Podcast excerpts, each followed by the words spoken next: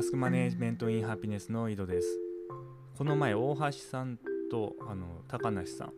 が対談している大橋さんのポッドキャストを聞きました。でそこで個人の困りごとから高梨さんの今の活動があるっていう話をされてました。私もなんか一人いたんなというか普通ではないタスク管理についてこうやってずっと発信しているんですけれどもそれも個人の困りごとから来てるんですね。なんでちょっと今日はその個人の困りごと私個人の困りごとは何だったのか何なのかについてお話ししたいと思います。で私はもうタスク管理ずっとやっていて、えー、高校生だ大学受験の時ですかね。高校2年生ぐらいにその塾がタスク管理的なことをやってまして時間割り作って、うん、そこを埋めると。で予実管理かな、うん、予実管理で勉強するみたいなことやってで大学受験して大学受かりましてで卒業して仕事やってで営業の時かな。営業の時に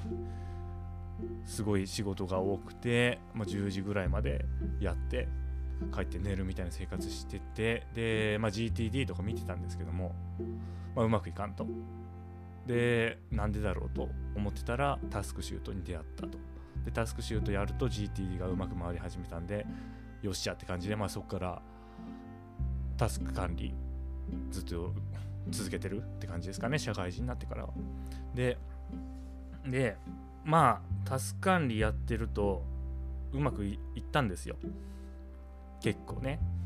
全然あの物は売れませんでしたけども営業として。まあでもまあその日常日常業務がま10時とかまで働くようなことはもうなくなったと。でいいやんって思って。で、えー、移動しまして本社に。で本社で1年ぐらいやったらあのー、ヨーロッパ欧州に行かないかって話が出てきてよっしゃって思って。これめっちゃイージーモードやんと。タス管理やってたらもうどんどんいい感じになっていくやんみたいな話で当時は思ってて。で29歳の時かなどうあスイスか最初スイス行ったんですよね。でスイスに行ったら現地法人の社長の直下で働くことになったんですよ。で働いてたらもうボロクソに言われましてお前このタスクシュート持ってたんですよ。もちろんそのタスクシュートと私はもう一心同体ですでしたから当時。タスクシュート持ってってで仕事してたら「いやそんなことしてるからお前仕事遅いんや」とか言って「使えねえな」とか言って言われるわけですよ。であれ？聞いてないぞタスク管理やってたらうまくいくんちゃうのっていう。ことを思って。でもまあまあまあまだけあの新しい環境でね自分が最適化できてないからまあこういうこともあるよなと。うん。私が悪いんじゃないと。タスク管理のシステムが悪いんだっていう、まあ、要ある考え方で、まあ、システムもちろんね変えてった変えてったわけですよ。で、まあ、3ヶ月経つとボロクソ言われると。で6ヶ月経つと。でまだ言われると。で1年経つと。未だに言われると。あれ？これおかしいなって。タスク管理の最適化の問題じゃないんじゃないかっていうふうなことを思い始めまして。でそっからその当時思ってたタスク管理の概念自体をに手入れないとこれうまくいかないんじゃないかとかいうことを思い始めたんですよねその時から。でそっからですねそのた自分のそのタスク管理の考え方自体をアップデートする必要があるんじゃないかって思ったのは。でなんでかっていうと、ま、ずっとそのタスク管理と一緒にやってきたわけですよ。高校生の時から含めたらもう十数年間でここでタスク管理以外が必要なんじゃないかっていうことを考えたらタスク管理への裏切りになると思ったんですよね、まあ、一緒にずっとやってきてくれたと。でまあそういう考えあんの分かりますよ。タスク管理とは別の考えがまた必要だとかいう話。いやでもでそういうことをしたらなんかタスク管理っていうこと自体がもともと何かができない人間、まあ、仕事ができない人間が、まあ、普通になるための手法ってだけであってそこからさらに上に行くにはタスク管理じゃ不十分ですみたいな評価になってしまうわけですよ。いや違うと。俺に寄り添ってくれたタスク管理はそんなもんじゃないとタスク管理のいや底力はままだこんなもんじゃないというふうに私はタスク管理を信じてますんでそうじゃないはずだっていうことを思っていやじゃあどこが間違ってんのかっていうふうに思ったわけですよね。そう。だから何て言うんですかね。タスク管理をやっていくとこれなんかまあでもしゃあないんだよな。しゃあないんだと思いますけどタスク管理をまあ普通に会社でやっていくとまあまあまあ普通にうまくいくんですよ。最初の頃は。でそうするとちょっとその会社組織の中での立ち位置が上がってくるわけです。で上がってくると上がってくると機能しなくなるっていう構造がある気がするんですよ。絶対あるあるって言いかけましたけどまあ絶対とは限らないですよ。絶対あるとは限らない。例えば労働者が、まあ、労使関係って言ったら労働者側でややってる分にはまあううまくいくんですよ。でもその使用者側に回るとその使用者側の世界では全然その共通認識じゃないんですよねそのタスク管理が。そのタスすいませんあの タスクに登録するんで時間もらっていいんですかとか言えないわけですよ。いやもうすぐやれと。特にうちなん軍隊型の組織なんで。いやお前の都合は関係ないと。俺が言ったことを今すぐやるんだっていうような世界なんですよね。でそこであのタスクシュートをいじってる時間ないわけですよ。そういう場面でじゃあどう機能させるのかっていう問題があったわけですよ私には。でまあいろいろいろ考えてで1年間またずっとやっててでスイスからドイツに移動してさらに仕事増えたわけですよ。新しいあのチーム立ち上げてお前リーダーなっつって。自分が手を動かしながらそのチームの業務やりながらさらにマネジメントしつつ昔の仕事はまだ持っているっていう、まあ、メール2000件ぐらいあ未読になってて。その時考えたのがあのシュレディンガーの猫メール処理っていうね。2000件があの inbox に溜まっていようが見なければいいと。見なければその2000件っていうものは私の認識上存在しないのだから inbox zero と同じであるという理論ね、まあ、そういうことを考えつつやってたわけですよ。であのー、なんか世界の色がないなと。なんかグレーにしか見えねえなって気分も上がんないなと。あのドイツまあいつも曇ってるんですけどね。あれこんなに色なかったかなとか思ってて。で日本帰って人間ドック受けたら海馬あなあなた萎縮してますねと。アルツハイマーの症状出てますよって言われて。あそうって思って。まあずっとねいろいろやってたんですけどもあのタスク管理の改良を、まあ、結局間に合わず体に異変が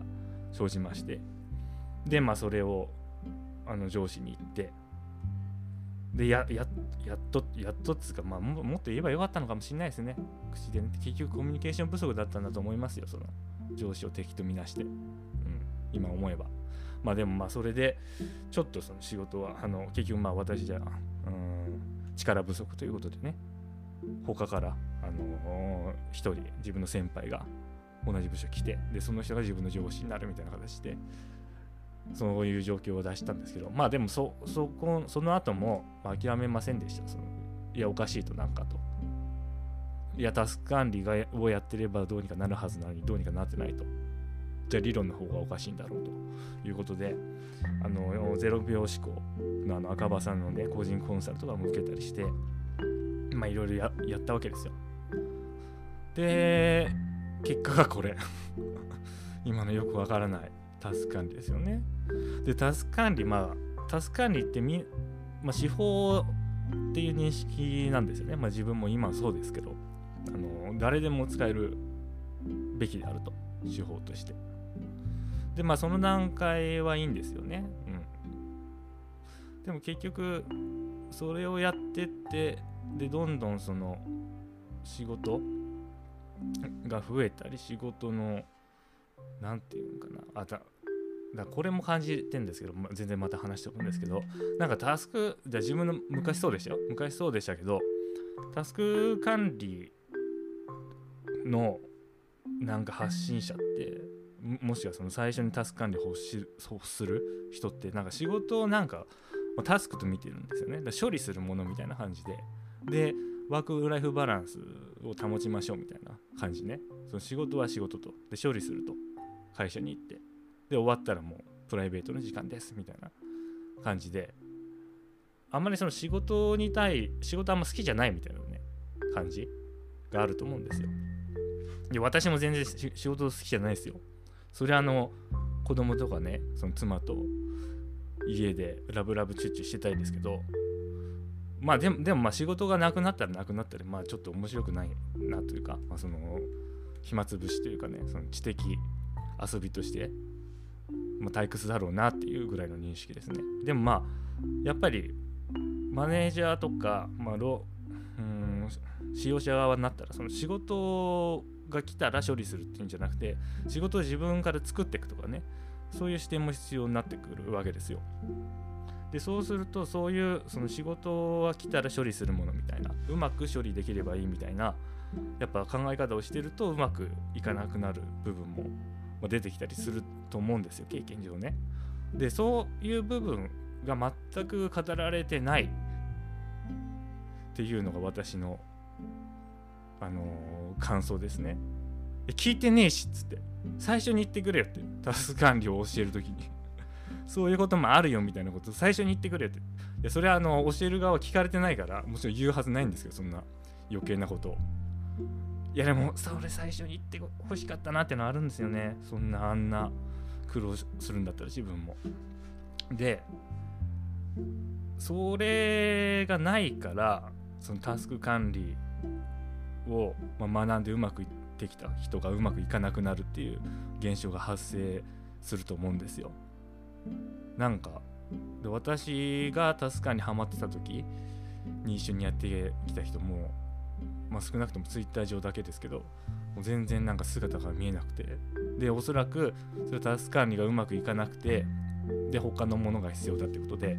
他のものに興味関心が移ってでそっちややるようになったからタスク管理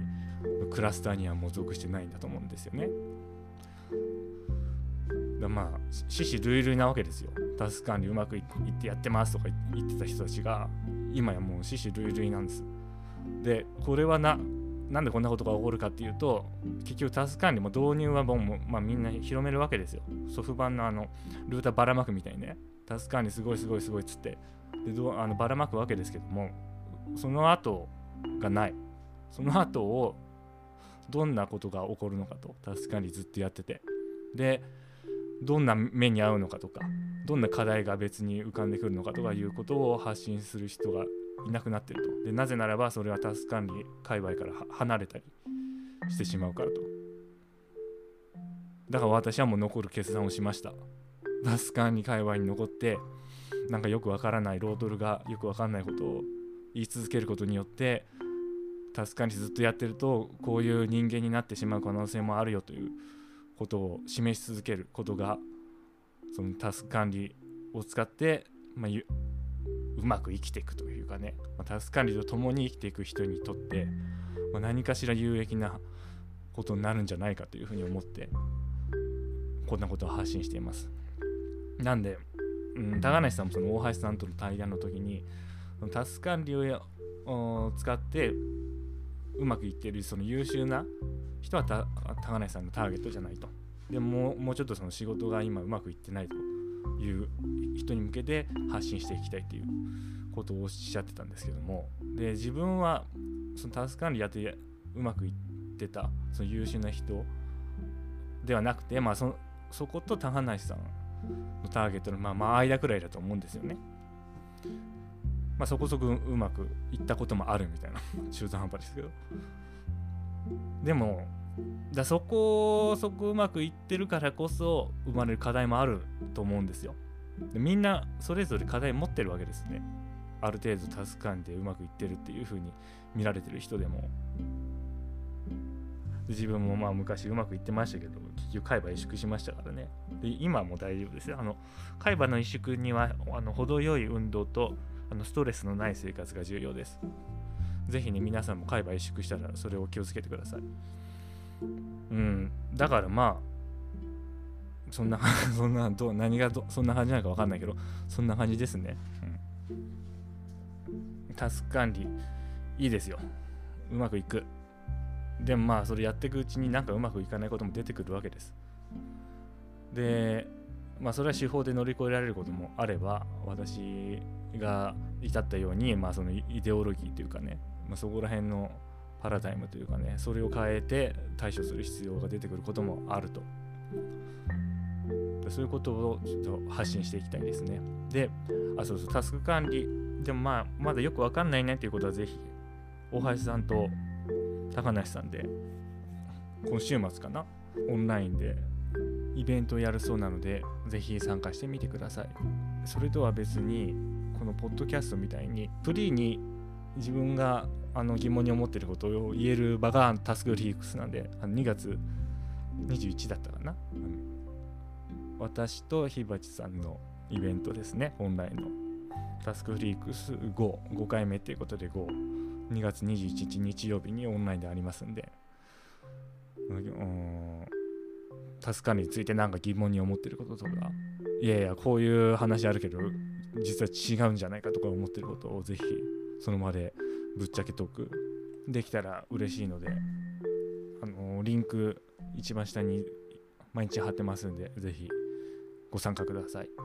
今日はこの辺で。では良いタスク管理を。